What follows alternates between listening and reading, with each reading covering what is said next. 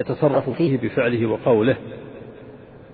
ولهذا قال سبحانه فسبحان الذي بيده ملكوت كل شيء وإليه ترجعون.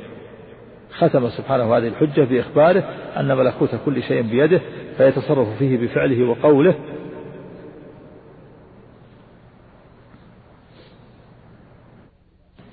ومن الأدلة الاستنكار على من ينكر البعث ببيان كمال الحكمة في قوله أيحسب الإنسان أن يترك سدى؟ ومثل هذا الاحتجاج في ومثل ذلك الاحتجاج في قوله تعالى يا أيها الناس إن كنتم في ريب من البعث. وقوله ولقد خلق الإنسان من سلالة من طين. إلى أن قال ثم إنكم يوم القيامة تبعثون. ومثله ذكر قصة أصحاب الكهف. وكيف أبقاهم ثلاثمائة ثلاثمائة سنة شمسية وثلاثمائة وتسع سنين قمرية. وقال فيها وكذلك أعثرنا عليهم ليعلموا أن وعد الله حق وأن الساعة لا ريب فيها. إذ يتنازعون بينهم أمرهم. فقالوا ابنوا عليهم بنيان ربهم أعلم بهم. قال الذين غلبوا على أمرهم لنتخذن عليهم مسجدا.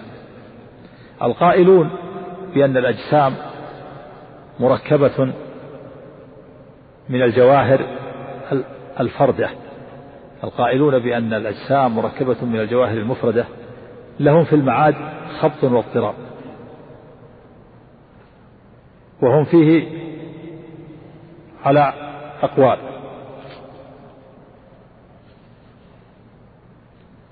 هم فيه على قولين. القول الأول من يقول تعدم الجواهر ثم تعاد.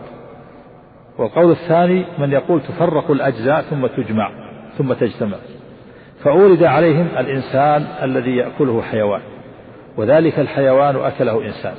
فإن أعيدت تلك الأجزاء من هذا لم تعد من هذا. وأورد عليهم أن الإنسان يتحلل دائما. فما الذي يعاد؟ أهو الذي كان وقت الموت فإن قيل بذلك لزم أن يعاد على صورة ضعيفة وهو خلاف ما جاءت من النصوص وإن كان غير ذلك فليس بعض الأبدان بأولى من بعض. فأجاب بعضهم أجيب عن هذا بجوابين. الجواب الأول أجاب بعضهم بأن الإنسان فيه أجزاء أصلية لا تتحلل ولا يكون فيها شيء من ذلك الحيوان الذي أكله الثاني. وهذا القول لعامة المسلمين ويدخل فيهم المعتزلة والأشعرية وجميع الفرق الإسلامية. يقولون إن في الأجزاء إن في الإنسان أجزاء أصلية لا تتحلل ولا يكون فيها شيء من ذلك الحيوان الذي أكله الثاني. والعقلاء يعلمون أن بدن الإنسان نفسه كله يتحلل وليس فيه شيء باق فصار ما ذكروه في المعاد مما قوى شبهة المتفلسفة في إنكار المعاد القول الثاني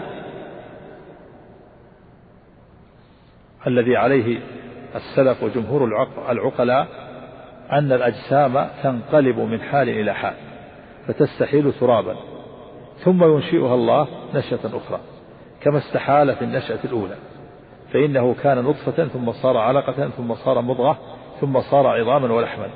ثم أنشأه الله خلقا سويا. كذلك الإعادة يعيده الله بعد أن بعد أن يبلى كله إلا عجب الذنب.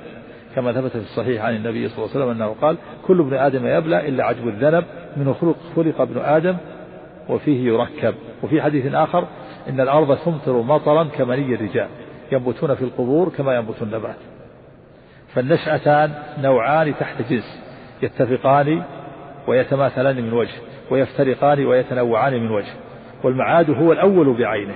وإن كان بين لوازم الإعادة ولوازم البدء فرق فعجب الذنب هو الذي يبقى. وأما سائره فيستحيل فيعاد من المادة التي استحال إليها. ومعلوم أن من رأى شخصا وهو صغير ثم رآه وقد صار شيخا علم أن هذا هو ذاك مع أنه دائما في تحلل واستحالة. وكذلك سائر الحيوان والنبات. فمن رأى شجرة وهي صغيرة ثم رآها كبيرة قال هذه تلك. وليست صفة تلك النشأة الثانية مماثلة لصفة هذه النشأة حتى يقال إن الصفات هي المغيرة لا سيما أهل الجنة إذا دخلوها فإنهم يدخلونها على صورة آدم طوله ستون ذراعا كما ثبت في الصحيحين وغيرهما. أما العرض فإنه روي أن عرضه سبعة أذرع لكن الحديث فيه ضعف. والقائلون بأن الإنسان مركب من الجواهر وهم أهل الكلام. يقولون إنه مركب من أجزاء من الجواهر الفردة وهي أجزاء صغيرة غير قابلة غير قابلة للقسمة ويسمونها بالجواهر الفردة. وهذا مذهب سائر سائر المتكلمين. فإن الأجسام عندهم مركبة من هذه الجواهر المتماثلة. وإنما تتمايز الأجسام بما يخلقه الله فيها من الأعراض.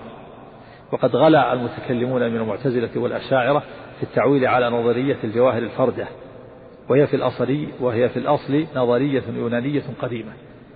قال بها ديموكريتس قال بها ديموكريتس الفيلسوف الطبيعي اليوناني وقد بنوا عليها كثيرا من الأصول الإيمانية فجعلوها عمدتهم في الاستدلال على حدوث العالم ووجود المحدث له.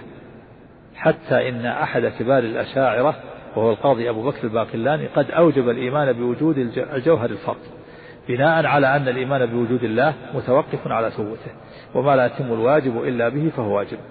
كما بنوا على تلك النظرية ما يترتب على حدوث العالم من أن الله فاعل بالاختيار لا موجب بالذات كما يقوله الفلاسفة وأنه لا تأثير لشيء من الأسباب في مسبباتها بل يخلق الله الأشياء عند وجود أسبابها لا بها. وهكذا انحرف المتكلمون عن الجادة واعتمدوا في استدلالهم على وهم كاذب ربطوا به وربطوا به مصير العقائد الإيمانية كلها. والجوهر الفرد منهم من من من العلماء من قال لا وجود له ومنهم من قال إنه له وجود. فصارت فصار الإيمان بالله عند أهل الكلام والإيمان بالبعث والمعاد مرتبط بالجوهر الفرد. وهذا من بدع أهل الكلام. ولم يحجن الله سبحانه وتعالى في الإيمان به والإيمان بالبعث والمعاد إلى الجوهر الفرد. مما يتعلق ب بالإيمان بالبعث والمعاد النفخ في الصور. والنفخ في الصور جاء في الحديث النبي صلى الله عليه وسلم قال لا تخيروا بين الأنبياء. ثبت في الحديث الصحيحين عن النبي صلى الله عليه وسلم قال لا تخيروا بين الأنبياء فإن الناس يصعقون يوم القيامة. فأكون أول من يفيق. فإذا موسى آخذ بقائمة من قوائم العرش فلا أدري أفاق قبلي أم جوزي بصعقة يوم الطور. وجاء في الحديث الآخر فلا أدري أفاق قبلي أم كان ممن استثنى الله. إن الناس يصعقون يوم القيامة فأكون أول من يفيق فإذا موسى آخر فأجد موسى باطشا بقائمة العرش فلا أدري أفاق قبلي أم كان ممن استثنى الله. فنشأ الإشكال في هذا الحديث.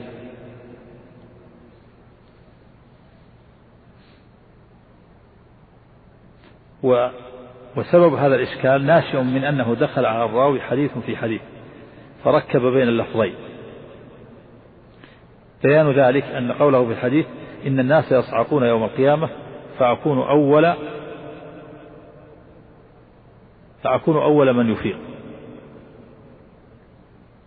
فإذا موسى آخذ بقائمة من قائمة العرش بقائمة من قوائم العرش فلا أدري أفاق قبلي أم جوزي بصاقة يوم الطور. جاء بعض الروايات فروى الحديث هكذا إن الناس يصعقون يوم القيامة فأكون أول من تنشق عنه الأرض. فإذا موسى آخذ بقائمة من قوائم العرش فلا أدري أفاق قبلي أم جزء بصعقة يوم الطور. وفي لفظ آخر إن الناس يصعقون يوم القيامة فأكون أول من أفيق فإذا موسى آخذ بقائمة من قوام العرش فلا أدري أفاق قبلي أم كان ممن استثنى الله. ووجه الإشكال أنه في أول الحديث قال يصعقون يوم القيامة. وهذا يدل على أن الناس قاموا من القبور ووقفوا للحساب. وفي آخر الحديث قال فأكون أول من تشق عن الأرض.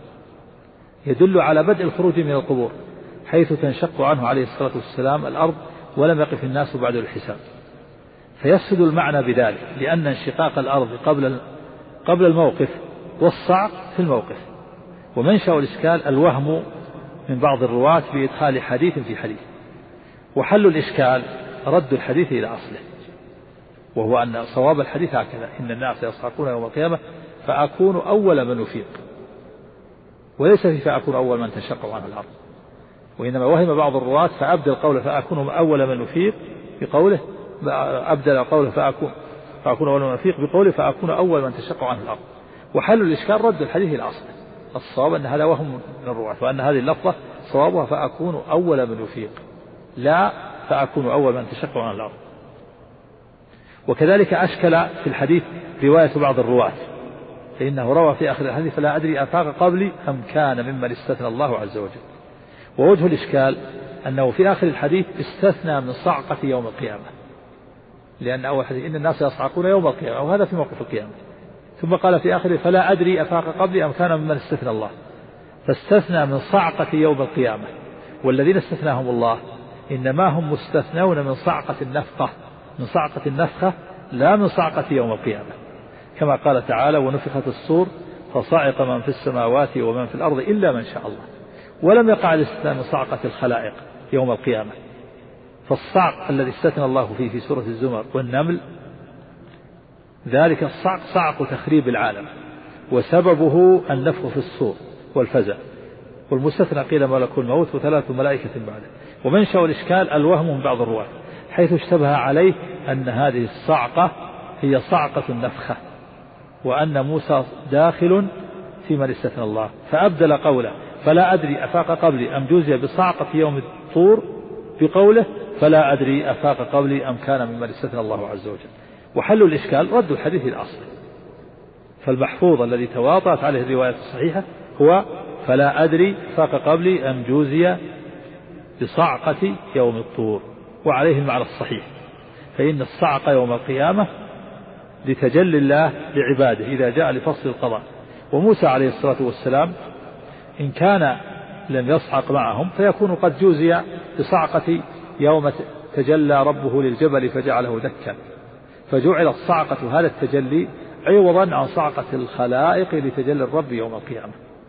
فتأمل هذا المعنى العظيم. وأما قوله فلا أدري أفاق قبلي أم كان ممن استثنى الله عز وجل فلا يلتئم على مساق الحديث قطعا. فإن الإفاقة حينئذ هي إفاقة البعث. فكيف يقول لا أدري أبعث قبلي أم جزئ بصاقة يوم الطور؟ فتأمل. وممن نبه على هذا الحافظ أبو الحجاج المزي والحافظ العلامة المقيم والحافظ عماد الدين بن كثير. نبهوا على هذا الوهم من الرواة وأنه دخل على الرواة حديث في حديث.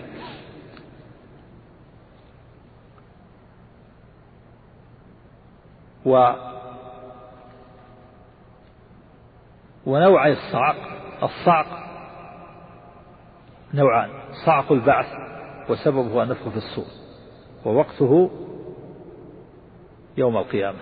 والثاني الصعق التجلي صعق التجلي وسببه تجلي الله للخلائق ووقته في موقف القيامة.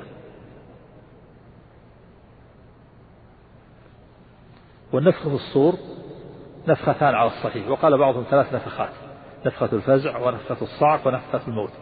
والصواب أن أن نفخة الفزع ونفخة الصعق نفخة واحدة. نفخة طويلة يطولها إسرافيل فأولها فزع وآخرها موت. وأما الحديث الذي فيه إثبات ثلاث نفخات فهو حديث ضعيف. فأولها النفخة الأولى نفخة الفزع أولا ويتغير بها هذا العالم ويفسد نظامه فيسير الله الجبال وترتج الأرض بأهلها رجا فتكون كالسفينة الموقرة في البحر تضربها الأمواج فتميل الأرض بالناس على ظهرها فتذهل المراضع وتضع الحوامل وتشيب الولدان وتطير الشياطين هاربين من الفزع حتى تأتي الأقطار فتتلقاها الملائكة فتضربها في وجوهها فترجع ويولي الناس مدبرين فينادي بعضهم بعضا وذلك يقول الله تعالى يوم التناد. يوم تولون مدبرين ما لكم من الله من عاصم وتتصدع الأرض وتكون السماء كالمهل. فيرى الناس أمرا عظيما. وهي المشار إليها بقوله تعالى وما ينظر هؤلاء إلا صيحة واحدة ما لها من فواق أي من رجوع ومرد. وقوله ونفخ في الصور ففزع من في السماوات ومن في الأرض إلا من شاء الله. قيل المستثنى ملك الموت وجبريل وميكائيل وإسرافيل وقيل غير ذلك. وإنما يحصل الفزع بشدة ما يقع من هول تلك النفخة. ثم يكون آخرها صعق وموت وفيها هلاك كل شيء هلاك كل شيء. كما قال تعالى ونفخ في الصور فصعق من في السماوات ومن في الأرض إلا من شاء الله. وقد فسر الصعق بالموت. النفخة الثانية نفخة البعث والنشور. وقد جاء في الكتاب العزيز آيات تدل عليها كقوله تعالى ونفخ في الصور فإذا هم من الأجداث إلى ربهم ينسلون. وقوله سبحانه ثم نفخ فيه أخرى فإذا هم قيام ينظرون. وقوله والسمع يوم ينادي المنادي من مكان قريب. قال المفسرون المنادي إسرافيل عليه الصلاة والسلام ينفخ في الصور وينادي أيتها العظام البالية والأوصال المتقطعة واللحوم المتمزقة والشعور المتفرقة إن الله يأمركن أن تجتمعن لفصل القضاء والمكان القريب صخرة بيت, بيت المقدس وبين النفختين أربعون. والعرض أنواع. عرض أعمال أو صحف وعرض الناس على جهنم وعرض جهنم على الناس وعرض على الله. قد يعرض العمل مع الصحيفة. وقراءة الكتاب صحف الأعمال جمع صحيفة وهي الكتب التي كتبتها الملائكة وأحصوا ما فعله كل إنسان من سائر عمله في الدنيا القولية والفعلية وغيرها وإنما يؤتى بالصحف إلزاما للعباد ودفعا للجدل والعناد. قال الله تعالى وكل إنسان ألزمناه طائره في عنقه ونخرج له يوم القيامة كتابا يلقاه منشورا. قال العلماء معنى طائره عمله. في الآية الأخرى فأولئك يقرؤون كتابهم ولا يظلمون فتيلا. وهو القشر الذي في شق النواة وهذا يضرب مثلا للشيء الحقير.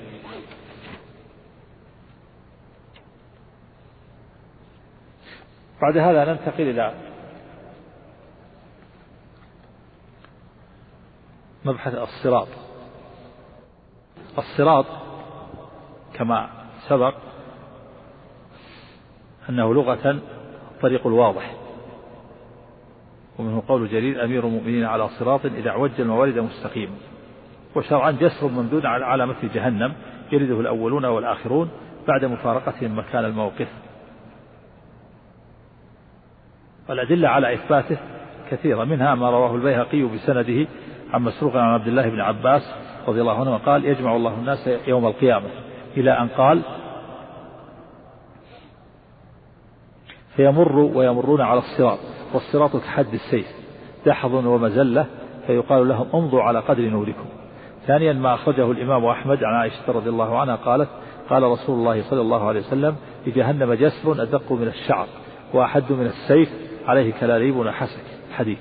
ثالثا أخرج البهقي عن أنس رضي الله عنه قال سمعت رسول الله صلى الله عليه وسلم يقول الصراط كحد السيف. الحديث. وفي بعض الآثار أن طول الصراط مسيرة ثلاث آلاف سنة والله أعلم. قال ألف منها صعود وألف منها هبوط وألف منها استواء. والله أعلم بالصواب. وصف الصراط. قال العلماء الصراط أدق من الشعرة وأحد من السيف وأحر من الجمر. من الجمرة. فقد أخرج الطبراني بإسناد الحسن عن عبد الله بن مسعود رضي الله عنه قال يوضع الصراط على سواء جهنم مثل حد السيف المرهف مدحضة أي مزلة. أي لا تثبت عليه قدم بل تزل عنه إلا من يثبته الله. عليه كلاليب من نار تخطف أهلها فتمسك بهواديبها ويستبقون عليه بأعمالهم. فمنهم من شده كالبرق فذلك الذي لا ينشب أن ينجو. ومنهم من شده كالريح ومنهم من شده كالفرس. الطائفة المنكرة للصراط وشبهتها وتأويلهم للصراط والرد عليه. أهل الحق يثبتون الصراط على ظاهره. من كونه جسرا حسيا ممسوسا ممدودا على متن جهنم أحد من السيف وأنكر هذا الظاهر القاضي عبد الجبار من المعتزلي وكثير من أتباعه. وأول الصراط فقالوا المراد بالصراط طريق الجنة المشار إليه بقوله تعالى سيهديهم ويصلح بالهم. وطريق النار المشار إليها بقوله فاهدوهم إلى صراط الجحيم. شبهتهم أنكروا الصراط الحسي زعما منهم أنه لا يمكن عبوره. أنه لا يمكن عبوره. وإن أمكن ففيه تعذيب ولا عذاب على المؤمنين يوم القيامة.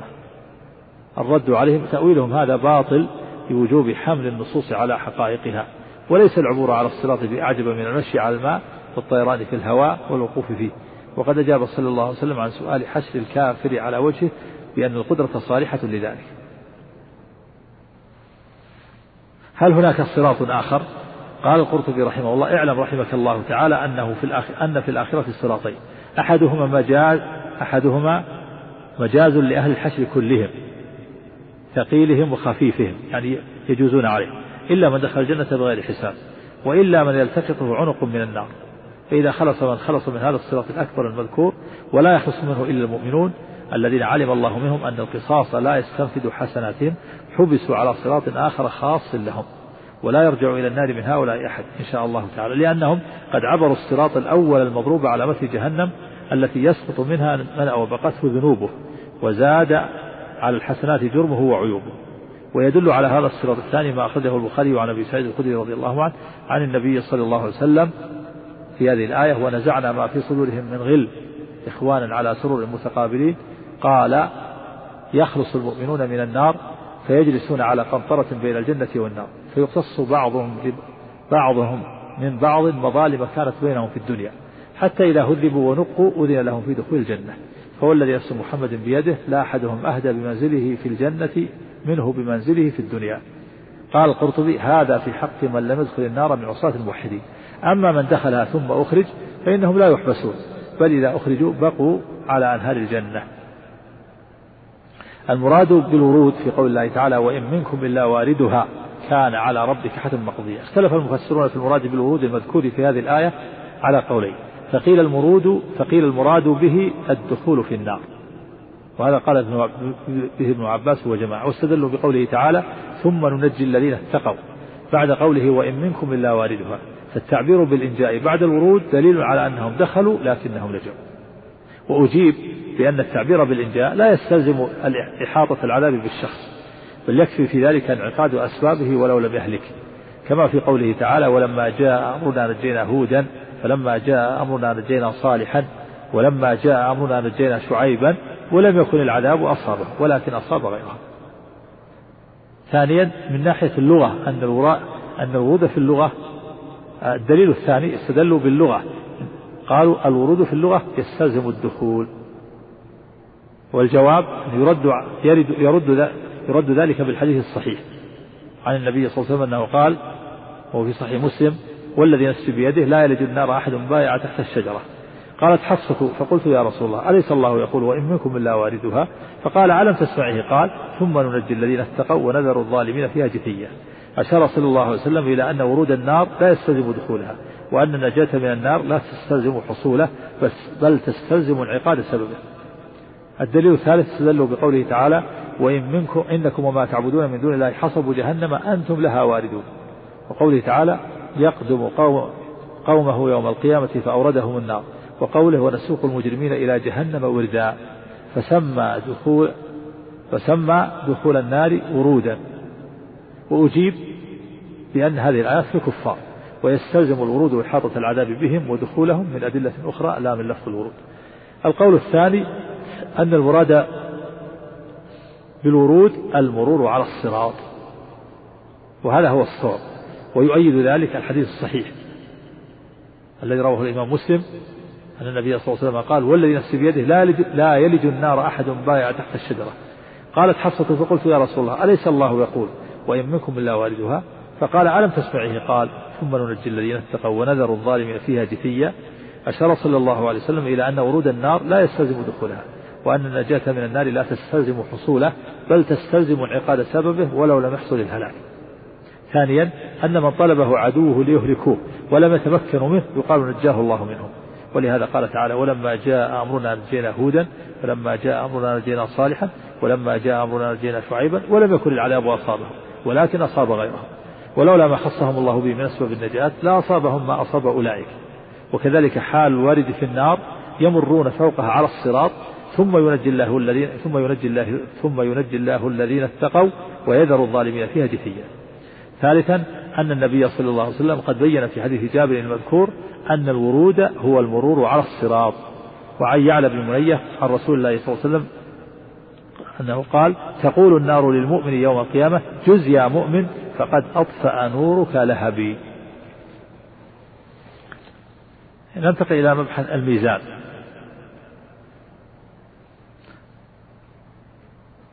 الميزان عند أهل الحق ميزان حسي له كفتان عظيمتان.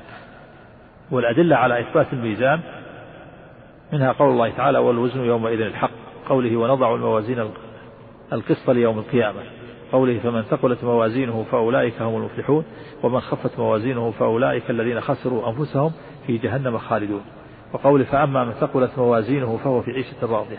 وأما من خفت موازينه فأمه هاوية. اختلف العلماء هل في موقف القيامة ميزان واحد أم موازين متعددة. فالأشهر أنه ميزان واحد لجميع الأمم ولجميع الأعمال. كفتاه كأطباق السماوات والأرض؟ وقيل إنه لكل أمة ميزان. وقال الحسن البصري لكل واحد من المكلفين ميزان.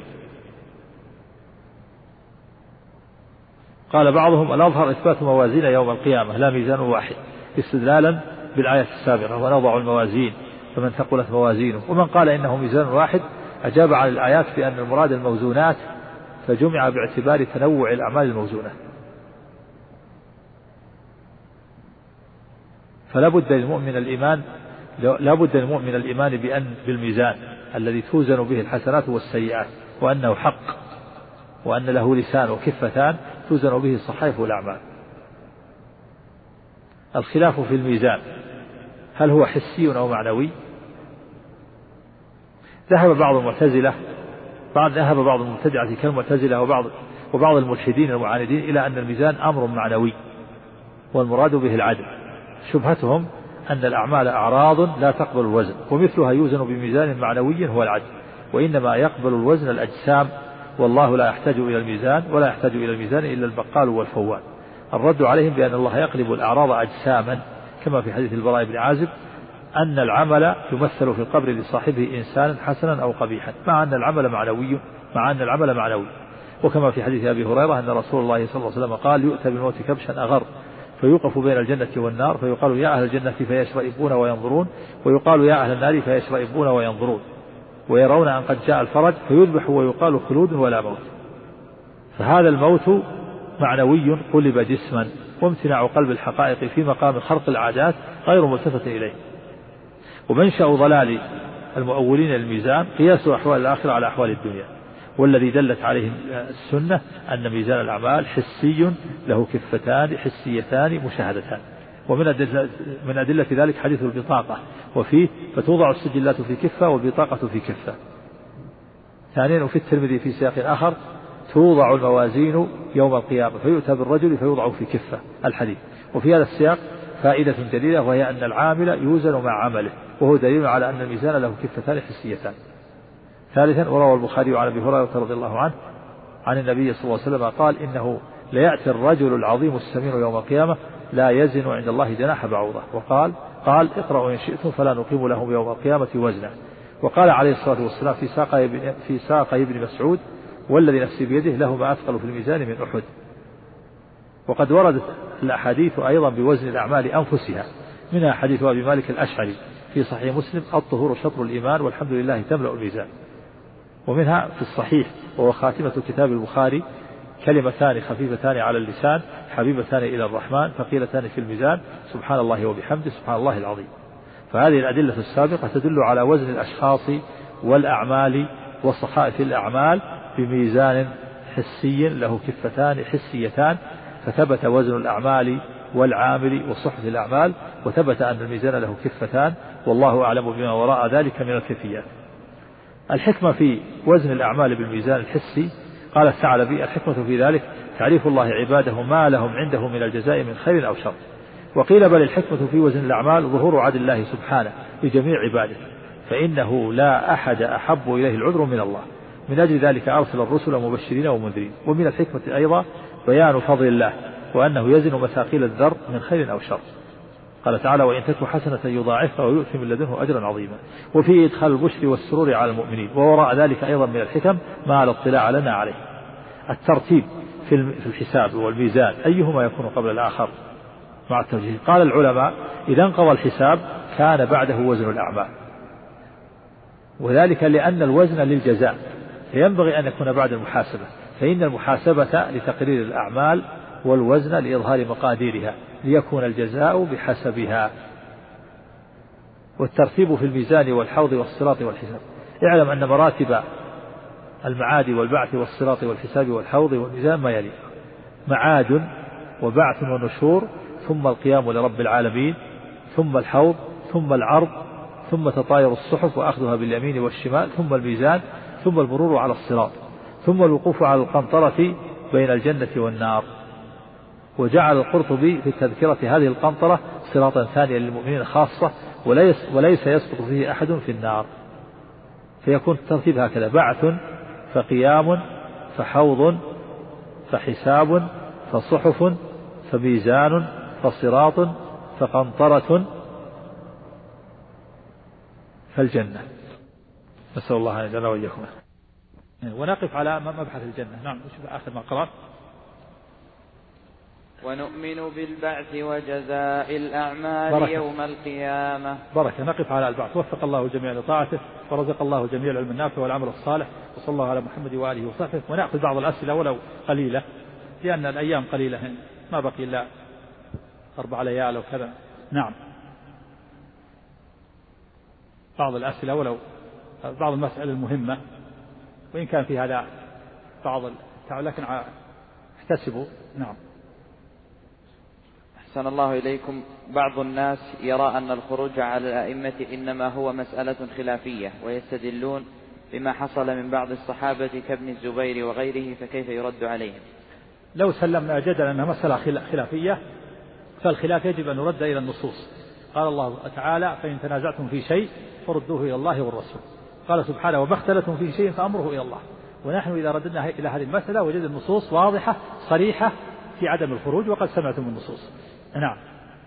سن الله إليكم ما رأيكم في من يقول إن الإمامة الصحيحة للمسلمين هي لمن كان حكمه على كل بلاد المسلمين إذ لا طاعة لمن حكم جزءا من بلادهم وجزاكم الله خيرا. يرد على هذا حديث حذيفة لما ذكر الاختلاف وأن ولم يكن لهم جماعة الإمام قال تلزم جماعة المسلمين وإمامهم يعني في أي مكان أي مكان تجد فيه مسلمين وإمام فالزم لما ذكر الاختلاف والفرق يعني إذا تنازع الناس واختلفوا وتفرقوا أين أذهب؟ قال ابحث, ابحث عن جماعة المسلمين والزم المسلمين وإمامهم في أي قطر من الأقطار. نعم. أحسن الله إليكم. ذكرتم بأنه لا يجوز الخروج على الأئمة إلا إذا أظهروا كفرا بواحا. والسؤال وبشرط وبشرط القدرة ووجود البديل المسلم. لابد من هذا. يعني بشرط الكفر الصريح وبشرط آخر وجود أن يكون الإنسان قادر على الخروج ووجود البديل. إمام مسلم بديل يخلف الإمام الكافر. إذا وجدت هذه الشروط جاز وإلا فلا. نعم. يقول السؤال من يحدد هذا الكفر البواح؟ هل هو العامة أو العلماء؟ العامة ليسوا أهلا العامة على اسم العامة العوام هو. هذا العلماء. كيف العامة؟ ليسوا أهلا للنظر ولا للمعرفة؟ نعم. يقول هل يجوز للمسلمين إذا كان أميرهم كافرا أن تكون عندهم بيعة لغيره من المسلمين مع عدم الخروج عليه؟ لا ما في. يصبرون وإذا حصل الإنسان حق ولو كانت الدولة كافرة والإمام كافر إذا يطالب بحقه ويأخذ حقه ولا يأخذ زيادة عن حقه. إذا كان له معاملة ولا شيء يأخذ حقه ولا يأخذ زيادة. ويصبر حتى يصبرون حتى ييسر الله لهم القدرة والاستطاعة فيما بعد وجود البديل. نعم. أحسن الله إليكم. هل الحكم بغير ما أنزل الله كفر مطلقا أو لا بد أن يستحل الحاكم ذلك؟ وما توجيه قوله تعالى ومن لم يحكم بغ... ومن لم يحكم بما أنزل الله فأولئك هم الكافرون. هذه المسألة طويلة وكانت عندنا الآن لعلنا نضيفها إن شاء الله فيما بعد التفسير. المسألة فيها تفصيل طويل وهو أن الحكم بغير ما أنزل الله فيه تفصيل. قد يكون كفرا أكبر وقد يكون كفرا أصغر. فإذا كفر فإذا حكم بغير ما أنزل الله معتقدا أن الحكم بالقوانين والآراء أفضل وأحسن من الشريعة هذا كافر بالإجماع. وكذلك إذا اعتقد أنه مماثل للشريعة وأن الإنسان مخير فهو كفر بالاتفاق. وكذلك إذا اعتقد أن الشريعة أحسن لكن يجوز الخروج الحكم بالقوانين والآراء لأنه استحل كمن استحل الخمر واستحل الزنا فهذا كافر. أما إذا اعتقد الحكم بما أنزل الله واجب لكن غلبته نفسه وهواه وشيطانه. حب المال أو العداوة من أجل العداوة أو من أجل القرابة وحكم بغير ما أنزل الله فهذا كفر أصغر نعم. المسألة فيها تفصيل أكثر من هذا. ولا ولم يتسع المقام للكلام على هذه المسألة وهي طويلة. نعم. أحسن الله إليكم ما حكم الإنكار العلني على الولاة وهل فيه خلاف؟ وما توجيه ما ورد عن بعض السلف كسفيان الثوري؟ نعم. هذا لا يجوز. علنا لا يجوز. وإنما يخاض جاء في صحيح البخاري في عن بعض الصحابة أنه لما قيل له لماذا لم تنكر على عثمان أو كذا قال لهم أتظنون أني لا أنكر إلا وأنتم ترون أو تسمعون؟ معناه إني لا أريد أن أفتح شرا على المسلمين يعني إني أخاطبه في السر بما يليق به ما ينبغي على الناس هذا ما يفيد على الناس. إنما وإذا أنكر الإنسان على ما أفاد إنما يحصل فتنة وتشويش. لكن النصيحة مبذولة يخاطب ولاة الأمور بما يليق بهم. أولا يخاطبهم الأعيان ويخاطبونهم بما يليق بهم النصيحة لله ولكتابه ولرسوله. أما العامة فلا. العامة يبلغون الأعيان والوجهاء وأهل العلم وأهل العلم هم الذين يبلغون. أما الكلام على المنابر فهذا من أسباب الشر من أسباب الفتنة. ولما تكلم الناس على المنابر في زمن عثمان الفسقة وأتباع عبد الله بن سبع تجمع السفهاء والفسقة وجاءوا وأحاطوا ببيته وقتلوه. نعم. أحسن الله إليكم. لقد ثبتت صحبة الوليد بن عقبة فكيف يقال هو فاسق؟ الله أعلم في هذا وليس معصوم. قد إذا لو لو ثبت يكون وثبت عليه هذا يكون تاب. ومن تاب تاب الله عليه. التوبة مطهرة وليس كل فرد من الصحابة معصوم. بل قال الله تعالى في عموم المؤمنين والذين إذا فعلوا فاحشة أو ظلموا أنفسهم ذكروا الله فاستغفروا لذنوبهم يغفر الذنوب إلا الله ولم يصروا على ما فعلوا وهم يعلمون.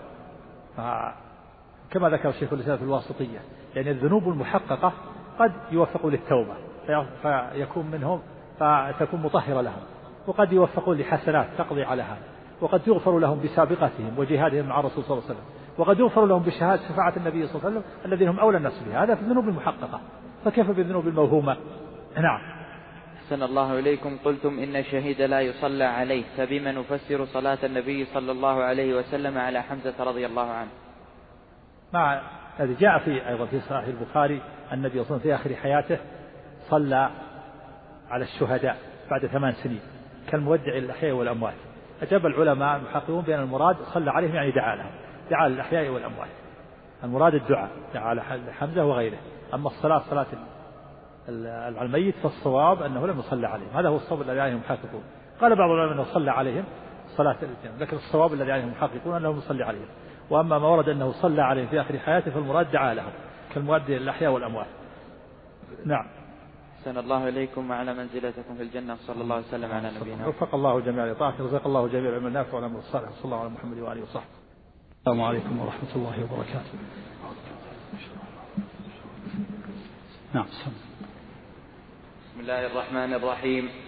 الحمد لله رب العالمين والصلاة والسلام على أشرف الأنبياء والمرسلين. نبينا محمد وعلى آله وصحبه أجمعين. قال الإمام الطحاوي رحمه الله تعالى والجنة والنار مخلوقتان لا تفنيان أبدا ولا تبيدان. بسم الله الرحمن الرحيم. الحمد لله رب العالمين. والصلاة والسلام على أشرف الأنبياء والمرسلين. نبينا محمد وعلى آله وصحبه أجمعين. أما بعد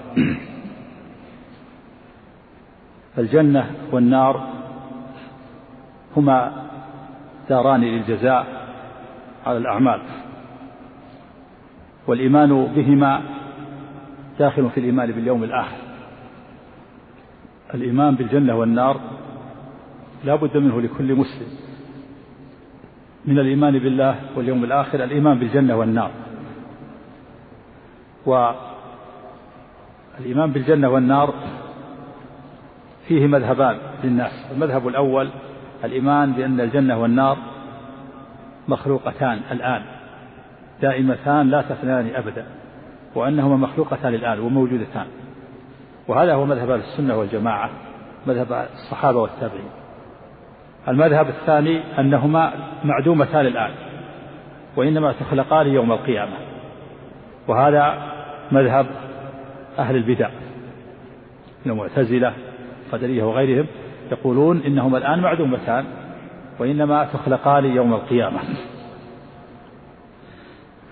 والصواب ما عليه أهل السنة والجماعة والذي عليه الصحابة والتابعون. فاتفق أهل السنة على أن الجنة والنار مخلوقتان موجودتان الآن. ولم يزل أصحاب رسول الله صلى الله عليه وسلم رضي الله عنهم والتابعون وتابعوهم وأهل السنة والحديث والحديث قاطبة وفقهاء الإسلام وأهل التصوف والزهد على اعتقاد ذلك وإثباته وأنهما مخلوقتان الآن موجودتان. خلافا لأهل البدع القائلين بأنهما معدومتان الآن وإنما تخلقان يوم القيامة. استدل أهل الحق على أن الجنة والنار مخلوقتان الآن بأنواع من الأدلة. وإذا قلنا بأنواع من الأدلة فالمعنى أن أن كل نوع تحته أفراد من الأدلة. ليس المراد حصر الأفراد وإن المراد حصر النوع. كل نوع تحته أفراد من الأدلة. تحته كل نوع تحته أدلة كثيرة. وذلك أنهم استندوا إلى نصوص الكتاب والسنة وما علم بالضرورة من أخبار الرسل كلهم من أولهم إلى آخرهم فإنهم دعوا الأمم إليها وأخبروا بها. النوع الأول التعبير بصيغة الماضي في خلق الجنة والنار. التعبير بصيغة الماضي في خلق الجنة والنار. والتعبير بالماضي يدل على حصول الشيء ووجوده. من أمثلة ذلك قول الله تعالى عن الجنة أعدت للمتقين. وقوله عن النار أعدت للكافرين. وقوله عن النار إن جهنم كانت مرصادا وقوله تعالى عن الجنة أعدت الذين آمنوا بالله ورسله. فقول أعدت بصيغة الماضي تدل على أنها موجودة ومخلوقة الآن. النوع الثاني من الأدلة رؤية النبي صلى الله عليه وسلم للجنة والنار في السماء يوم المعراج. والرؤية لا تكون إلا لشيء موجود. قال تعالى ولقد رآه نزلة أخرى عند سدرة المنتهى عندها جنة المأوى. وفي الصحيحين من حديث أنس رضي الله عنه في قصة الإسراء وفي آخره ثم انطلق به جبريل حتى أتى سدرة المنتهى فغشيها ألوان لا أدري ما هي. قال ثم دخلت الجنة. فإذا هي جنابذ اللؤلؤ وإذا ترابها المسك. والجنابذ يعني قباب اللؤلؤ جمع قبة. تقول ثم دخلت الجنة هذا على أن الجنة مخلوقة الآن خلافا لأهل البدع القائل بأنها لم لا تخلق إلا يوم القيامة.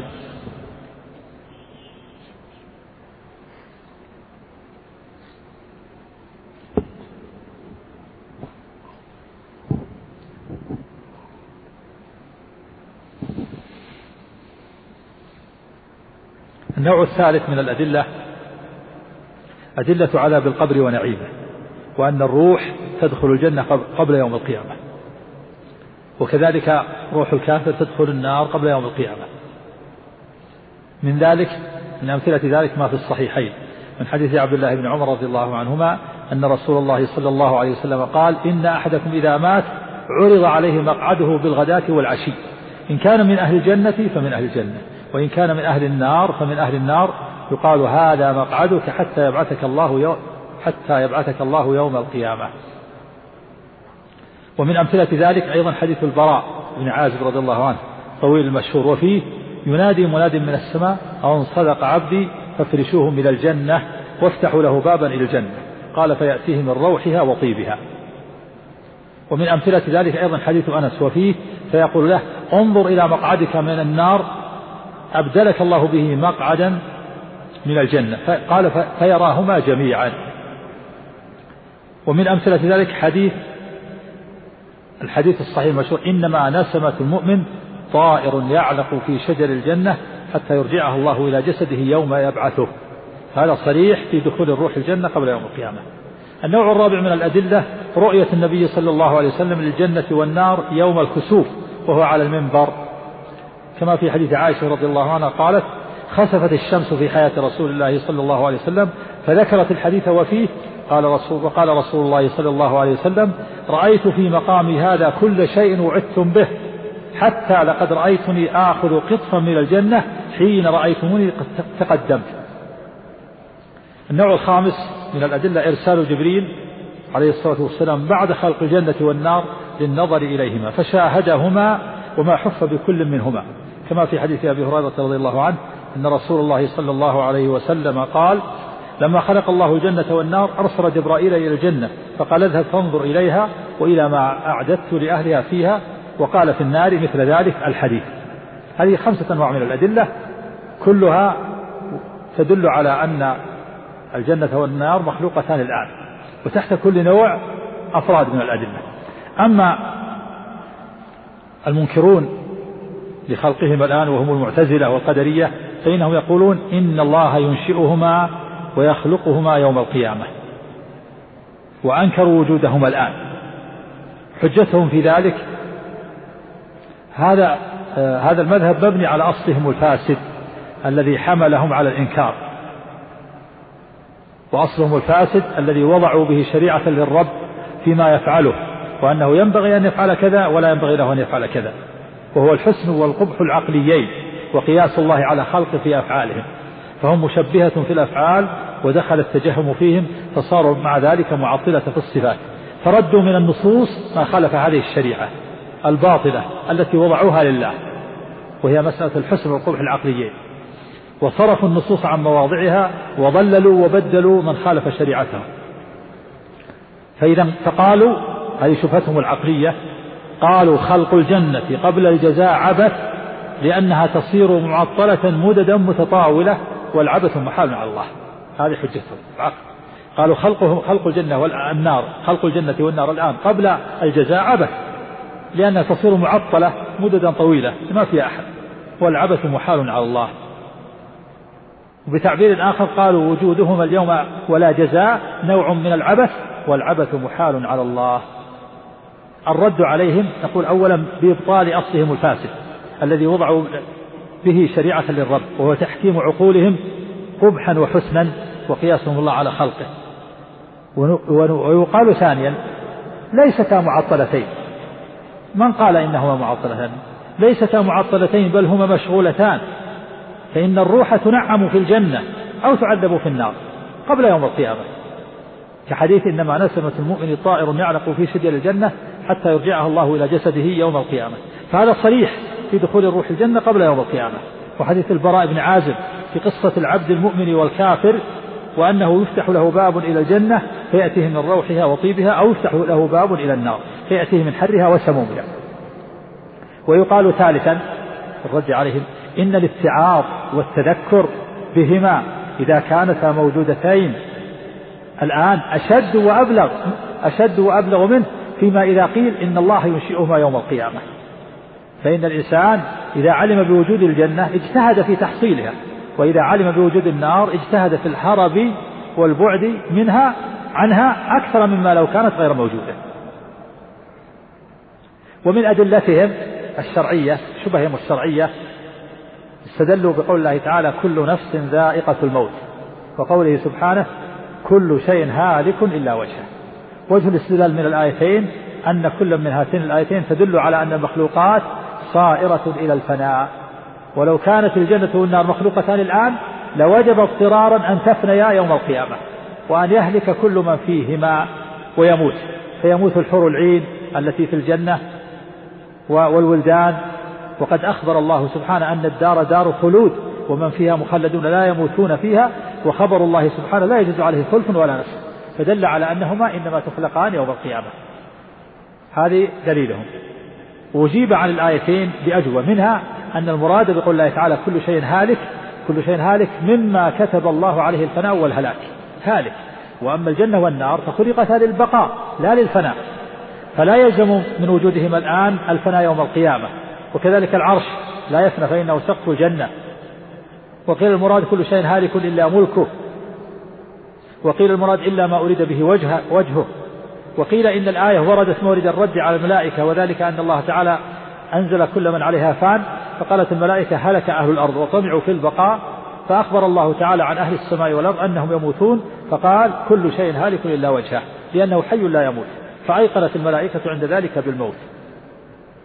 والذي حمل أهل السنة على تأويل هاتين الآيتين إنما فعلوا ذلك توفيقا بينها وبين النصوص المحكمة الدالة على بقاء الجنة وعلى بقاء النار أيضا. الدليل الثاني للمعتزلة في أن الجنة والنار ليست موجودة الآن استدلوا بحديث ابن مسعود رضي الله عنه. قال قال رسول الله صلى الله عليه وسلم لقيت إبراهيم عليه الصلاة والسلام ليلة أسري بي ليلة أسري بي. فقال يا محمد أقرئ أمتك السلام أقرئ أمتك مني السلام. وأخبرهم أن الجنة طيبة التربة عذبة الماء وأنها قيعان وأن غراسها سبحان الله والحمد لله ولا إله إلا الله والله أكبر.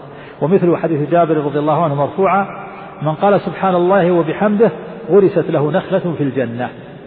وجه الاستدلال قالوا أن القيعان بشيء غير موجود ولو كانت مخلوقة مفروغا منها لم تكن قيعانا ولم يكن لهذا الغراس معنى ولا قال طيبة الثمرة ولم يقل طيبة التربة.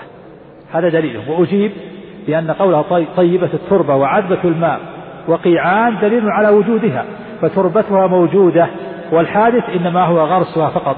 فالحديث صريح في أن أرض الجنة مخلوقة وأن الذكر ينشئ الله سبحانه لقائله منه غراسا في تلك الأرض. ومن أدلتهم قول الله تعالى عن امرأة فرعون أنها قالت رب ابن لي عندك بيتا في الجنة. ووجه الدلالة أنها قالت ابن لي بيتا ولم تقل بيتا مبنيا فدل على أنها لم تخلق إذ من المحال أن يقول قائل لمن نسج له ثوبا انسج لي ثوبا. وأجيب بأن غاية ما تدل عليه الآية أنه لم يكمل خلق جميع ما أعد الله فيها لأهلها وأنه لا يزال الله يحدث فيها شيئا بعد شيء. ولا تدل على أن على أنها الآن معدومة بل إن أرضها مخلوقة وبناء البيوت فيها بالأعمال المذكورة. والعبد كلما وسع في أعمال البر وسع الله له في الجنة. وكلما عمل خيرا غرس له به هناك غراس وبني له بناء وأنشئ له من عمله أنواع مما يتمتع به. ويجاب عن شبهتهم بجواب إجمال وهو أن يقال إن أردتم بقولكم إنها الآن معدومة بمنزلة النفخ في الصور وقيام الناس من القبور فهذا باطل. يرده المعلوم بالضرورة من الأحاديث الصحيحة الصريحة وإن أردتم أنها لم يكمل خلق جميع ما أعد الله فيها لأهلها وأنها لا تزال الله يحدث فيها شيئا بعد شيء وإذا دخلها المؤمنون أحدث الله فيها عند دخولهم أمورا أخر فهذا حق لا يمكن رده وهو ما تشهد له الأدلة وأدلتكم هذه إنما تدل على هذا القدر. مكان الجنة معروف أن مكان الجنة في السماء وأن فوق السماء السابعة وأن السقف عرش الرحمن والأرض والنار في الأرض في أسفل الكافرين. وتبرز يوم القيامة. و فهذا في وجود الجنة والنار. أما أبدية الجنة والنار الجنة والنار فللعلماء في هذه المسألة أقوال يعني هل الجنة والنار تبقيان أو لا تبقيان؟ مستمرتان. في أقوال العلماء. القول الأول أن الجنة والنار لا تفنى لا تفنيان أبدا ولا تبيدان. مدى الدهور بقيتان بإلقاء الله لهما. وهذا قول جمهور الأئمة من السلف والخلف. الثاني أن الجنة باقية لا تفنى. أما النار فتفنى ولو بعد حين ولو بعد حين. وهذا قول جماعة من السلف. والقولان المذكوران في كتب في كثير من كتب التفسير وغيرهم القول الثالث أنهما تفنيان جميعا. النار, الجنة والنار تفنيان جميعا. وهذا قول الجهم بن صفان إمام المعطلة.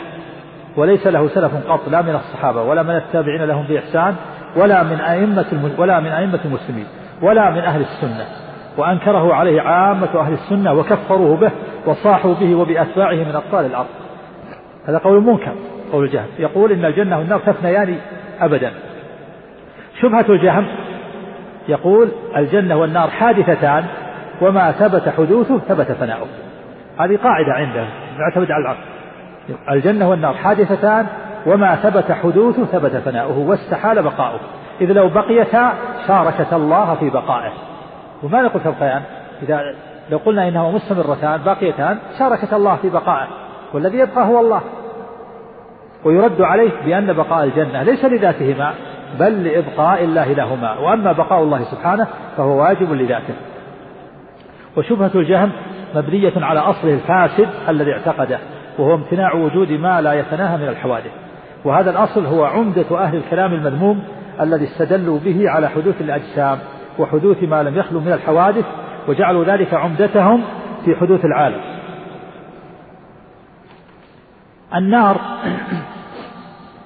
في أبدية النار ودوامها خاصة مذاهب وهي ترجع إلى قول السابقين. القول الأول أن النار دائمة مؤبدة لا تفنى ولا تبيد وهذا قول الجماهير. القول الثاني أن الله يخرج من النار من يشاء كما ورد في الحديث ثم يبقيها شيئا ثم يفنيها فإنه جعل لها أمدا تنتهي إليه.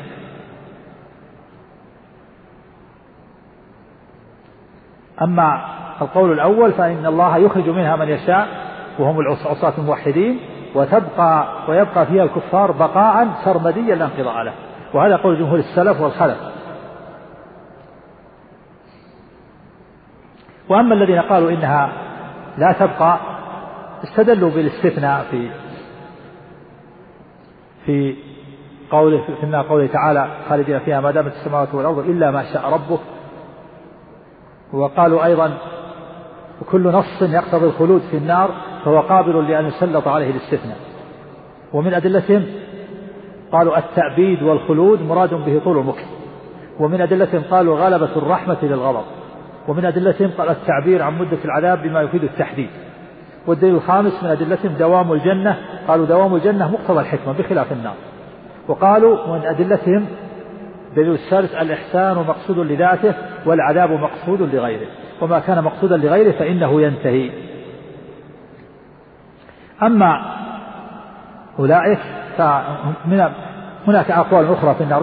من الناس من قال إنها يدخلها قوم ثم يخرجون منها ويخلفهم آخرون وهذا قول اليهود. ومنهم من قال إنها تفنى وهذا قول الجهم. ومنهم من قال تفنى الحركات وهذا قول أبو الهذيل العلاف. وهذه كلها أقوال باطلة. والصواب القول الأول وهو أن النار مؤبدة باقية لا تنتهي أبد الآباد لأن الله أخبر بذلك. قال سبحانه وتعالى يريدون أن يخرجوا من النار وما هم بخارجين منها ولهم عذاب ولهم عذاب أليم. يريدون أن يخرجوا من النار وما هم بخارجين منها ولهم عذاب مقيم. وقال سبحانه كذلك يريهم الله أعمالهم حسرات عليهم وما هم بخارجين من النار. وقال سبحانه كلما خبت زدناهم سعيرا. قال سبحانه لابثين فيها أحقابا. والأحقاب المدد الطويلة لا تنتهي. كلما انتهى حق يعقبه حقب. هكذا إلى ما لا نهاية. وهذا هو الصواب الذي عليه المحققون من السلف من من أهل السنة والذي عليه الصحابة والتابعون. نعم. والجنة والنار مخلوقتان لا تفنيان أبدا ولا تبيدان. نعم. وإن الله تعالى خلق الجنة والنار قبل الخلق وخلق لهما أهلا. نعم هذا هو اعتقاد السنة والجماعة أن الله خلق الجنة والنار وأبقاهما وخلق لهما أهلا. هذا هو قدر السابق. الله تعالى قدر أهل السعادة وأهل الشقاوة. كتب الله في اللوح المحفوظ أهل السعادة وأهل الشقاوة قبل خلق السماوات والأرض بخمسين ألف سنة كما ثبت في الحديث الصحيح في عبد الله بن عمرو. النبي صلى الله عليه وسلم قال كتب الله مقادير الخلائق قبل أن يخلق السماوات والأرض بخمسين ألف سنة وكان عرشه على الماء. أهل السعادة مقدر سعادتهم وأهل الشقاوة مقدر ولكن الله يسر كل لما خلق له. فأهل السعادة يسر الله لهم عمل أهل السعادة وأهل الشقاوة يسر لهم عمل أهل الشقاوة. كما قال سبحانه فأما من أعطى واتقى وصدق بالحسنى فسنيسره لليسرى وأما من بخل واستغنى وكذب بالحسنى فسنيسره للعسرى. نعم. فمن شاء منهم إلى الجنة فضلا منه ومن شاء منهم إلى النار عدلا منه. نعم. فمن شاء إلى الجنة صار إلى الجنة فضلا من الله وإحسانا. من الله عليهم بالنعمة ووفقهم وخصهم بنعمة دينية. لم يعطيها الكافر لأنه سبحانه عليم بالمحال التي تصلح لغرس الكرامة. كما قال إن ربك عليم حكيم. قال سبحانه فضلا من الله ونعمة. ولكن الله حبب إليكم الإيمان وزينه في قلوبكم وكره إليكم الكفر والفسوق والعصيان فضلا من الله ونعمة. فالمؤمن خصه الله بنعمة دينية ليست الكافر وأما الكافر فإن الله خذله. عدلا منه وحكمة لم يظلمه سبحانه. لأن الظلم هو وضع الشيء في غيره كما سيأتي في غير موضعه. يأتينا إن شاء الله الآن قريبا تفصيل معنى الظلم. الظلم وضع الشيء في غير موضعه. كان كان ينقص أحدا من ثوابه أو يحمله أوزار غيره. أما كونه سبحانه خذل الكافر هذا عدل من هو حكمة. لم يوفقه عدل من هو حكمة لما له في ذلك من الحكمة البالغة. وهو ربك أعلم. إن الله أن ربك عليم حكيم. فهو عليم بما يصلح لغرس الكرامة فيوفقه الهداية وعليم بمن لا يصلح لذلك فيخذله. عدلا منه حكمة منه وعدلا. نعم. وكل يعمل لما قد فرغ له وصائر إلى ما خلق له. نعم هذا القدر مفروغ منه مكتوب وكل يصير إلى ما قدر له. والله تعالى ييسر كلا لما خلق له. نعم. والخير والشر مقدران على العباد. نعم الخير والشر مقدران على العباد. الله يقدر كل شيء الخير والشر والحسنات والسيئات كل شيء مقدر ومكتوب. نعم. والاستطاعة التي يجب بها الفعل من نحو التوفيق الذي لا يجوز أن يوصف المخلوق به فهي مع الفعل. وأما الاستطاعة من جهة الصحة والوسع والتمكن وسلامة الآلات فهي قبل الفعل وبها يتعلق الخطاب. وهو كما قال تعالى لا يكلف الله نفسا إلا وسعها. هذا المبحث يسمى مبحث الاستطاعة. والاستطاعة والطاقة والقدرة والوسع بمعنى واحد. الاستطاعة والطاقة والقدرة والوسع بمعنى واحد. هذا المبحث يسمى مبحث الاستطاعة. الاستطاعة ما معنى الاستطاعة؟ يعني القدرة والطاقة والوسع كون الإنسان يستطيع يفعل يفعل الشيء يقدر على فعل الشيء يتمكن من فعل الشيء يسع فعل الشيء. هذا يسمى استطاعة يسمى طاقة يسمى قدرة والوسع مبحث الاستطاعة. هل العباد يستطيعون أو لا يستطيعون؟ هل لهم استطاعة؟ هل لهم قدرة؟ وهل الاستطاعة والقدرة نوع واحد أو نوعان؟ هذا يسمى مبحث الاستطاعة والقدرة. والناس لهم في ذلك ثلاث مذاهب. كم مذهب؟ ثلاث مذاهب. المذهب الأول أن الاستطاعة والطاعة والقدرة نوع واحد فقط وهي التي تكون مع الفعل مقارنة للفعل ما تكون قبل الفعل بمعنى التوفيق للفعل. وهذا مذهب الجبرية الجهمية والأشاعرة. يقول ما في طاقة إلا نوع واحد تكون مع القدرة مع مع الفعل. أما قبل الفعل فلا تكون. المذهب الثاني أنها نوع واحد ولكنها تكون قبل الفعل. تكون قبل الفعل ومعناها وهي التي بمعنى توفر الأسباب والآلات. هذا مذهب القدرية والمعتزلة المذهب الثالث أنها أن الاستطاعة نوعان. نوع يكون مع مع الفعل بمعنى التوفيق والقدرة ونوع يكون قبل الفعل بمعنى توفر الأسباب والآلات. يعني فكأن أهل السنة أثبتوا قالوا الاستطاعة نوعان. نوع يكون قبل الفعل ونوع يكون مقارن للفعل. فالذي يكون مع الفعل يسمى بمعنى التوفيق والتسديد. والذي يكون قبل الفعل معناه توفر الأسباب والآلات. الجبرية وهم الأشاعرة وهم الجهمية والأشاعرة ما أثبتوا إلا النوع الأول الذي يكون مع الفعل. والمعتزلة والقدرية ما أثبتوا إلا النوع الثاني الذي يكون قبل الفعل. وأهل السنة أثبت النوعين. فإذا أقسام الاستطاعة عند السنة عند أهل السنة كم نوع؟ نوعان. النوع الأول الاستطاعة بمعنى التوفيق وهي القدرة الموجبة للفعل التي هي مقارنة للمقدور. النوع الثاني استطاعة بمعنى توفر الأسباب والآلات وهي القدرة الشرعية المصححة للفعل. المقارنة بين النوعين. نريد الآن نعرف مقارنة حتى يتبين. الآن نريد الآن نحدد ما هي الأولى وما هي الثانية. الأولى الاستطاعة التي بمعنى توفر الأسباب والآلات. هذه الأولى. والثانية استطاعة بمعنى إيش؟ بمعنى التوفيق. الأولى نقول الاستطاعة بمعنى التوفيق. هذه الأولى. الاستطاعة بمعنى التوفيق وهي المقارنة للفعل. هذه الأولى. الثانية استطاعة بمعنى توفر الأسباب والآلات وهي التي تكون قبل الفعل. المقارنة بينهم. الأولى ليست مناط التكليف فلا يتعلق بها الخطاب خطاب الشارع. والثانية هي مناط التكليف وبها يتعلق خطاب الشارع. يعني الأولى الأولى ليست مناط التكليف. يعني الله تعالى لا يكلف العبد إلا إذا كانت معه الثانية. الثانية اللي بمعنى تفصل الأسباب والآلات هذا هو المكلف.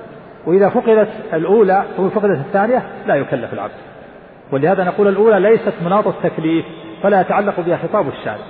ما هي الأولى؟ الاستطاعة بمعنى المقارنة للفعل وهي بمعنى التوفيق. والثانية هي مناط التكليف وبها يتعلق الخطاب هذا واحد. الفرق الثاني الأولى تكون مع الفعل فلا تتقدمه وهي الاستطاعة بمعنى التوفيق. تكون مع الفعل فلا تتقدمه.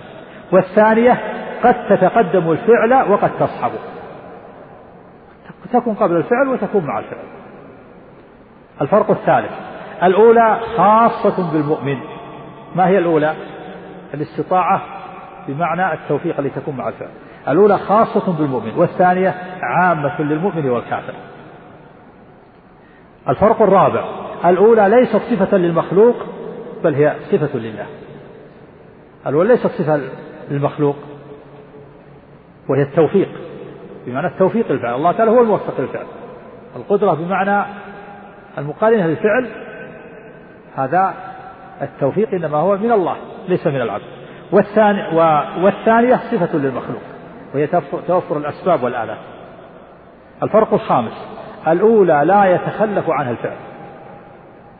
الاستطاعة بمعنى المقارنة الفقه إذا وجدت لا يتخلف الفعل لا بد أن يحصل الفعل. والثانية قد يتخلف عن الفعل قد يحصل وقد لا يحصل. الفرق السادس الأولى ضدها الخذلان والثانية ضدها العجز. فهذه ستة فروق إذا عرفتها وضبطتها تبين لك.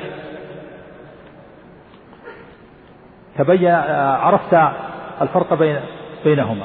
إذا نقول المذاهب في هذه المسألة ثلاثة. الجبرية أثبتت الجبرية قدرة واحدة وهي الأولى التي بمعنى التوفيق. فقالوا لا تكون القدرة إلا مع الفعل. وهذا مذهب الجهمية والأشعرية والماتريدية. والمذهب الثاني للقدرية والمعتزلة أثبتوا قدرة واحدة وهي الثانية التي بمعنى توفر الأسباب والآلات. فقالوا لا تكون القدرة إلا قبل الفعل. والمذهب الثالث مذهب أهل السنة والجماعة أثبتوا القدرة بنوعيها التي بمعنى التوفيق والتي بمعنى توفر الأسباب والآلات من أدلة الجبرية استدلوا بقول الله تعالى ما كانوا يستطيعون السمع وما كانوا يبصرون. ما كانوا يستطيعون السمع وما كانوا يبصرون. قوله سبحانه ما كانوا يستطيعون السمع يعني لم يوفقوا. هذه الاستطاعة بمعنى القدرة الموافقة للفعل. ما كانوا يستطيعون السمع وما كانوا يبصرون. فقوله سبحانه ما كانوا يستطيعون السمع وما كانوا يبصرون يعني ما كانوا يقدرون ما كانوا يستطيعون السمع. يعني سمع القرآن والمواعظ يعني سمع التنفيذ والعمل. يعني ما كانوا يستطيعون ذلك لأن الله لم يوفقهم. ما كانوا يقدرون على ذلك. الله ما وفق لأن الله خذلهم خذلهم فلم يوفقهم لسماع القبول والتنفيذ. فهم لا يقدرون لأن الله لم يوفقهم. نقول صحيح. هذا صحيح. تثبت النوع النوع الأول من القدرة لكن هناك نوع آخر أثبتته الأدلة الأخرى. وكذلك قول الله تعالى عن موسى إنك لن تستطيع معي صبرا قول الخضر.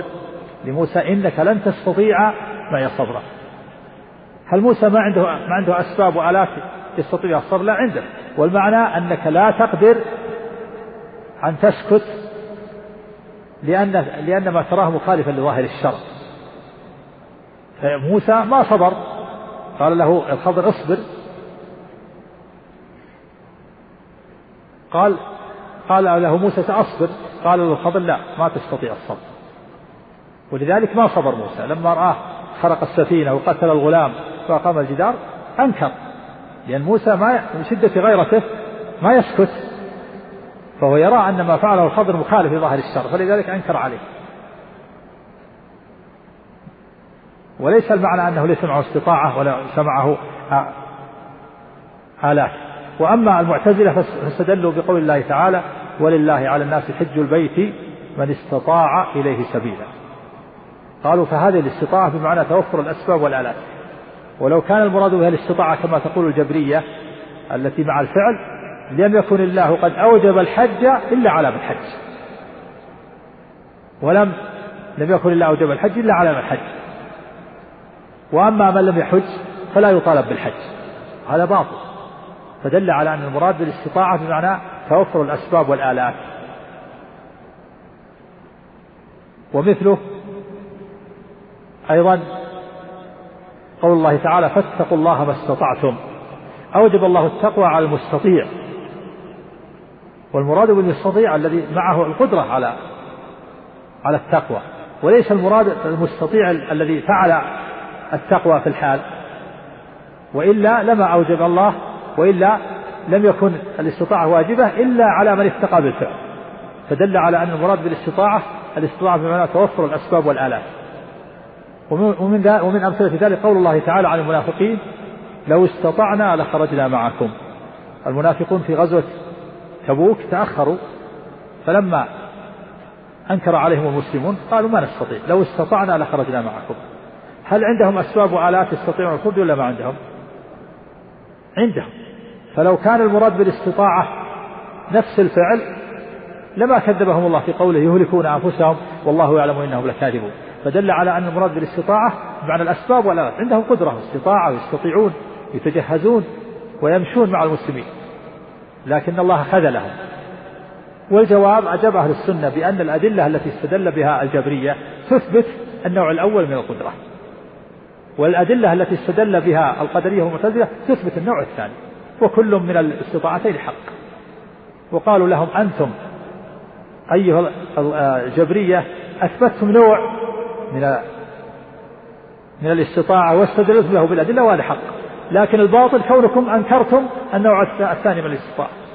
وقالوا للقدرية والمعتزلة أنتم أثبتتم نوع من القدرة والاستطاعة وهي الاستطاعة بما توفر الأسباب وهذا حق. والنوع الأول لم تثبتوه هذا باطل. وأما نحن فنثبت نوعي الاستطاعة. ونستدل بأدلتكم أيها الجبرية على النوع الأول. ونستدل بأدلتكم أيها المعتزلة والقدرية على النوع الثاني وبذلك تتفق الأدلة ولا تختلف.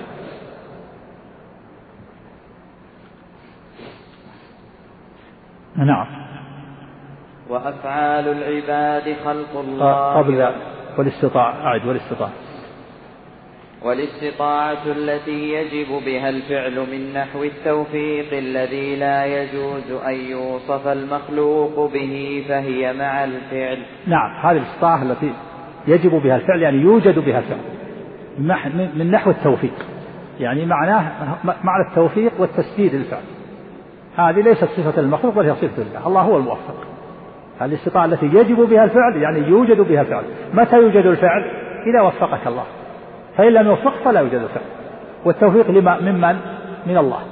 إذا الاستطاعة التي يجب بها الفعل ويوجد بها الفعل من نحو التوفيق الذي لا يوصف المخلوق به وإنما هو وصف لله فالله هو الموفق وهو الهادي وهو الذي يخلق الهداية في القلوب ويجعل الإنسان يختار الحق ويرضى به ويريده ويخلق الله الإرادة والهداية في قلبه فيوجد الفعل.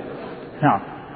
وأما الاستطاعة من جهة الصحة والوسع والتمكن وسلامة الآلات فهي قبل الفعل وبها يتعلق الخطاب. هذا النوع الثاني من الاستطاعة. يسمى بمعنى التوفر بمعنى توفر الأسباب والآلات. تكون قبل الفعل وبها يتعلق الخطاب. الاستطاعة بمعنى توفر الأسباب والآلات. يعني يكون عندك أسباب وآلات تستطيع أن تفعل. فمثلا إذا أمرك الله بالصلاة لابد يكون عندك استطاعة. ما هي الاستطاعة؟ العقل. يكون عندك عقل. ففاقد العقل ما يؤمر بالصلاة يكون عندك قدرة. تستطيع تتوضأ تستطيع تقوم تجلس. وعندك شعور. هذه توفر الأسباب والآلات. فإذا توفرت الأسباب والآلات يجب عليك أن تفعل. تؤمر. وبها يتعلق الخطاب. أما من لم يكن عنده أسباب ولا آلات فلا يكلف. ولهذا إذا فقد العقل ما صار عند الأسباب إنسان أسباب وآلات فلا يكلف بالصلاة.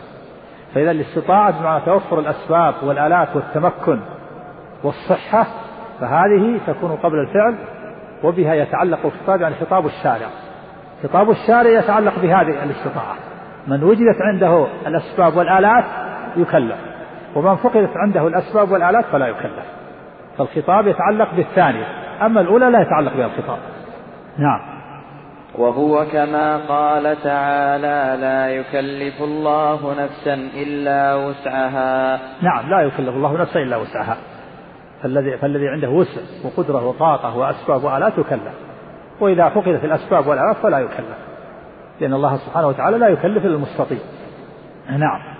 وأفعال العباد خلق الله وكسب من العباد. أفعال العباد خلق الله وكسب من العباد. هذا معتقد أهل السنة والجماعة أن أفعال العباد الله تعالى خلقها والعباد باشروها مختارين فصاروا بها عصاة ومطيعين. فإذا أفعال العباد من الله خلق من الله خلقا وتقديرا ومن العبد فعلا وتسببا وكسبا ومباشرة هذا معتقد أهل السنة والجماعة.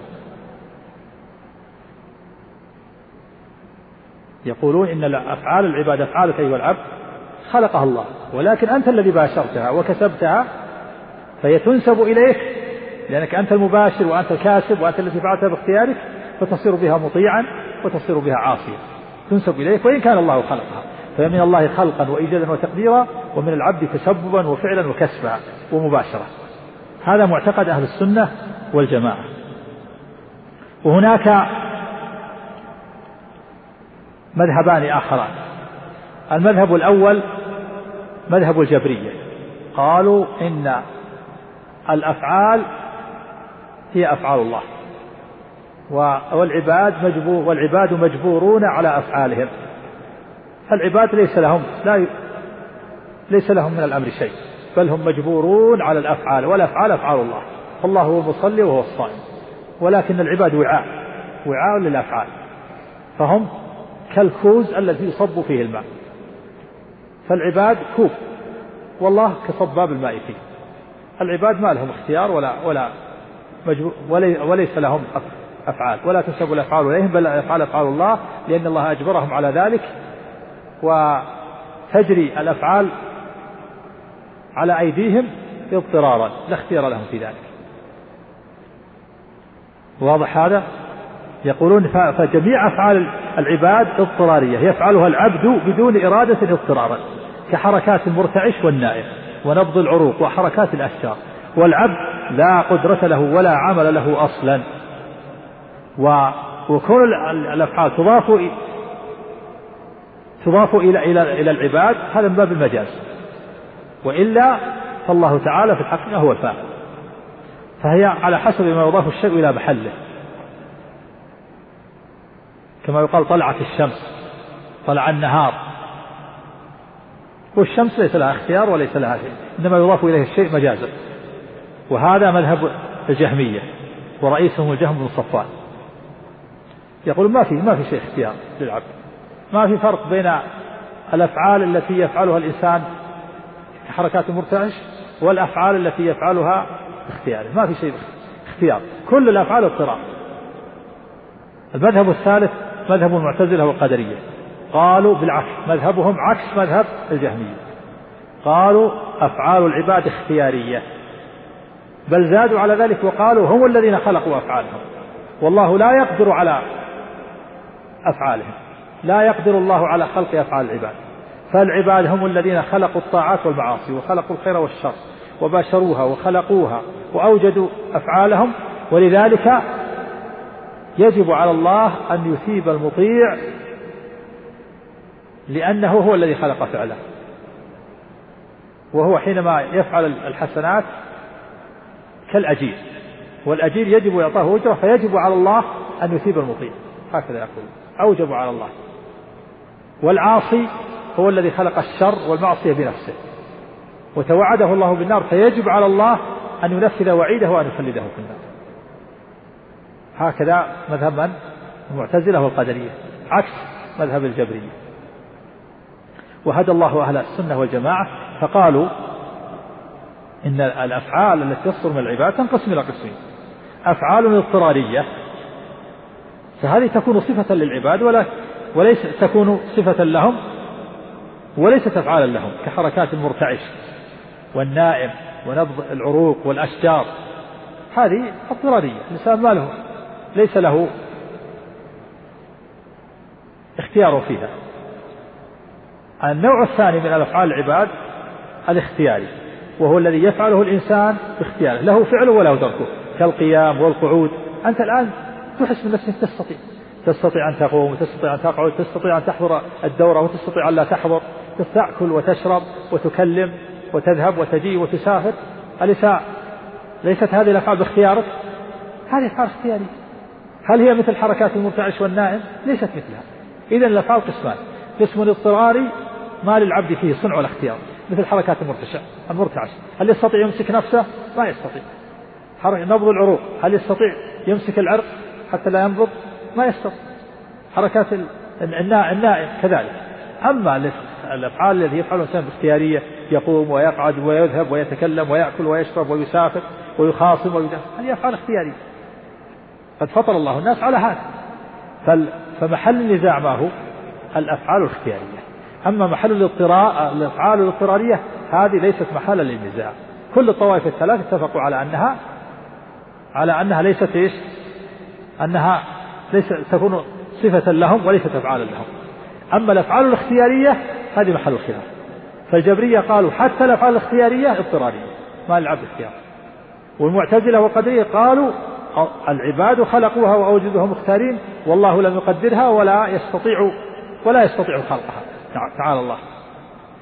وأهل السنة توسطوا فقالوا الأفعال الاختيارية هي خلق الله وهي فعل العباد.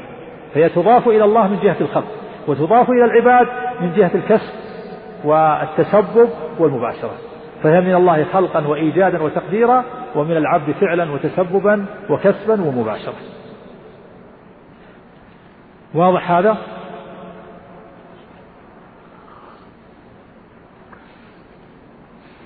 الجبرية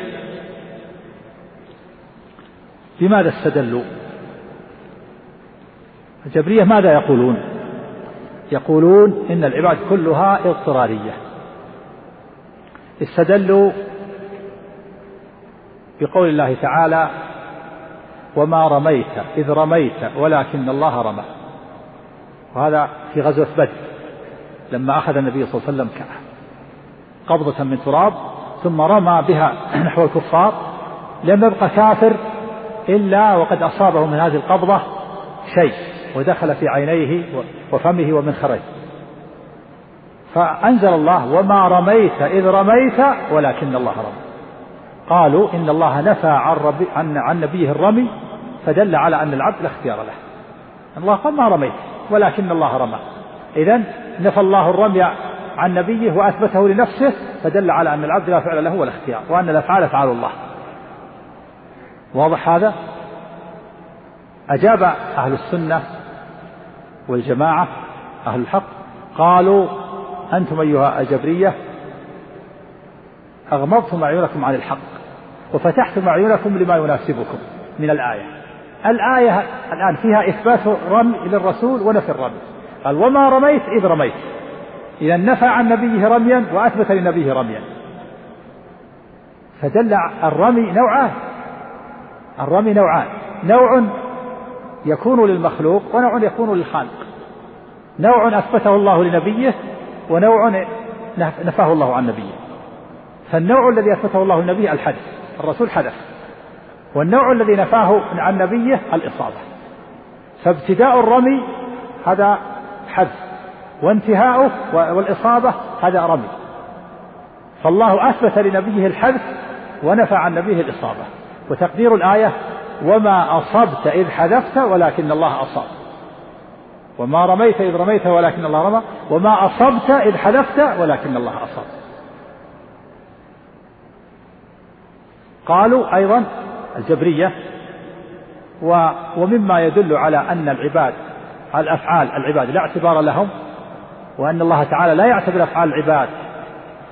قول النبي صلى الله عليه وسلم في الحديث الصحيح لن يدخل أحدكم الجنة بعمله. لن يدخل أحدكم الجنة بعمله. قالوا ولا أنت يا رسول الله؟ قال ولا أنا إلا أن يتغمدني الله برحمة منه وفضل. ووجه الدلالة قالوا الباء في قول لن يدخل أحدكم الجنة بعمله باء السبب. والتقدير لن يدخل أحدكم الجنة بسبب عمله. والله فالله تعالى ما اعتبر العمل شيء ولا ولم يعتبره سببا وإنما دخول الجنة بفضل الله فدل على أن العباد العباد ليس لهم أفعال لأن النبي صلى الله عليه وسلم نفى دخول الجنة بالعمل وإنما دخول الجنة بالفضل والرحمة. ودل على أن الأفعال ليست أفعال لهم. واضح هذا؟ أما القدرية والمعتزلة الذين يقولون العباد خالقون لأفعالهم. والله تعالى لا يقدر عليها. استدلوا بقول الله تعالى فتبارك الله أحسن الخالقين قالوا الآية دليل على أن هناك خالقين مع الله إلا أن الله أحسنهم وأجودهم خلقا فقال فتبارك الله أحسن الخالقين يعني أجود الخالقين وأحسنهم. فدل على أن العباد خالقين مع الله. أن العباد خالقون مع الله إلا أن الله أحسن خلقا وأجود. فدل على أن العباد خالقون لأفعالهم وقالوا مما يدل على أن العباد هم الذين أثبتوا هم الذين خلقوا أفعالهم. قول الله تعالى ادخلوا الجنة بما كنتم تعملون. قالوا الباء باء العوض والمعنى ادخلوا الجنة عوضا عن عملكم. فدل على أن الأعمال عوض لأن العباد خلقوها وأوجدوها باختيارهم فوجب على الله أن يعوضهم عنها الثواب. كما يعوض الأجير أجرته. ماذا أجاب أهل السنة؟ أهل السنة قالوا أنتم أيها المعتزلة والقدرية ضللتم. في تفسير هاتين الآيتين. كما أن إخوانكم من القدرية ضلوا أيضا. أما قول الله تعالى فتبارك الله أحسن الخالقين فالخلق نوعان. النوع الأول الإنشاء والاختراع. هذا لا يقدر عليه إلا الله. قال الله تعالى الله خالق كل شيء. النوع الثاني من الخلق التصوير والتقدير وهذا هو الذي يثبت المخلوق. ومعنى الآية فتبارك الله أحسن الخالقين يعني أحسن المقدرين المصورين لا المنشئين المخترعين. الإنشاء والاختراع ما يقدر عليه إلا الله. لكن التقدير والتصوير يقدر عليه المخلوق. وكما قال الله تعالى عن عيسى وإذ تخلق من الطين كهيئة الطير. تخلق يعني تقدر وتصور. فعيسى عليه الصلاة والسلام يصور ويقدر الطين كهيئة الطير والله تعالى وينفخ فيه والله تعالى يخلق فيه الروح فيصير طيرا ولهذا قال الشاعر ولا أنت تفري ما خلقت. وبعض القوم يخلق ثم لا يفري. معنى تخلق أن تقدر. يخاطب الشاعر يقول أنت تقدر ثم تنفذ ما تقدر. وبعض الناس يقدر ولا ينفذ. فهو يمدح الشاعر يقول ولا أنت تفري؟ يعني تنفذ. ما خلقت يعني ما قدرت وصورت. وبعض القوم يخلق ثم لا يفري. فإذا الخلق يطلق ويراد به التقدير والتصوير ويطلق ويراد به الإنشاء والاختراع. والأول ثابت للمخلوق والثاني لا يقدر عليه إلا الله الإنشاء والاختراع. وأما الباء فأنتم أيها المعتزلة ضللتم كما ضل إخوانكم الجبرية. فإن الباء التي تأتي في, في الإثبات غير الباء التي تأتي في النفي. فالباء التي تكون في الإثبات هي باء السببية والباء التي تكون في الجملة المنفية هي باء العوض. فباء العوض في الجملة المنفية كما في الحديث لن يدخل أحدكم الجنة عوض. بعمله هذه باء العوض لأنها في جملة منفية والمعنى لن يدخل أحدكم الجنة عوضا عن عمله. فيستحق الجنة كما يستحق الأجر. أجره بل الدخول برحمة الله. وأما الباء التي تكون في الجملة المثبتة فهي باء السبب. قوله سبحانه أدخلوا الجنة بما كنتم تعملون يعني بسبب ما كنتم تعملون. فيكون دخول الجنة برحمة الله لكن له سبب وهو العمل. فمن جاء بالسبب نال الرحمة. ومن لم يأتي بالسبب لم ينال الرحمة. فالنصوص يضم بعضها إلى بعض. فقولوا ادخلوا الجنة بما كنتم تعملون هذه باء السببية يعني بسبب عملكم. لكن هذا السبب لكن الدخول لا يكون بالسبب. الدخول لا يكون إلا بالرحمة. الدخول برحمة الله دخول الجنة. لكن هذه الرحمة لها سبب وهو العمل. من جاء بالسبب نالته الرحمة. ومن لم يأتي بالسبب لم تناله الرحمة. فتكون الآية ادخلوا الجنة بما كنتم تعملون هذه باء السببية. والباء في الجملة المنفية باء العوض. ليدخل أحدكم الجنة عوضا عن عمله لكن الدخول برحمة الله إلا أن له سبب وهو العمل كما جاء في في النصوص الأخرى ادخلوا الجنة بما كنتم تعملون. وبذلك تتفق النصوص ولا تختلف. نعم. وأفعال العباد خلق الله وكسب من العباد. هذا معتقد أهل السنة والجماعة. أفعال أفعال العباد خلق من الله وكسب من العباد. فهي بالنسبة إلى الله ينسب إلى الله الخلق والتقدير والإيجاد وينسب إلى العبد الكسب والتسبب والمباشرة نعم. ولم يكلفهم الله تعالى إلا ما يطيقون. نعم. ولا يطيق ولم يكلفهم الله سبحانه وتعالى إلا ما يطيقون. هذا هو معتقد أهل السنة والجماعة أن الله تعالى لا يكلف العبد إلا ما يطيق ما يستطيع. قال سبحانه لا يكلف الله نفسا إلا ما أتاها. لا يكلف الله نفسا إلا وسعها. وهل يكلف الله العبد بشيء لا يطيقه؟ اختلف الناس في هذا في التكليف بما لا يطاق. آه، على مذاهب. المذهب الأول مذهب الأشعرية وبعض معتزلة بغداد والبكرية أتباع بكر بن زياد الباهي فقالوا إن تكليف ما لا يطاق جائز عقلا.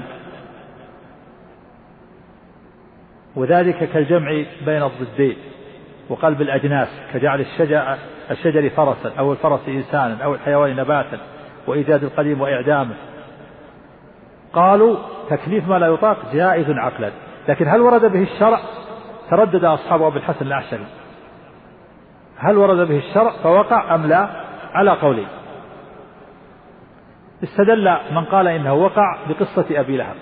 قالوا فإن الله أمر أبا لهب بالإيمان مع أن الله أخبر بأنه لا يؤمن وأنه سيصلى نارا ذات لهب وأنه سيصلى نارا ذات لهب. فأبو لهب مكلف بأن يؤمن بالقرآن وفي ضمن القرآن أن يؤمن بأنه لا يؤمن. فكان فكان أبو لهب مأمورا بأن يؤمن بأنه لا يؤمن وهذا تكليف بالجمع بين الضدين وهو محال لا يطاق. هذا جواب والجواب عن هذا بالمنع. ولا نسلم بأن أبا لهب مأمور بأن يؤمن بأنه لا يؤمن بل هو مأمور بالإيمان والاستطاعة التي بها يقدر على الإيمان التي هي بمعنى توفر الأسباب والآلات كانت حاصلة له. ما تبقى من مادة هذا الشريط تتابعونها في الشريط التالي.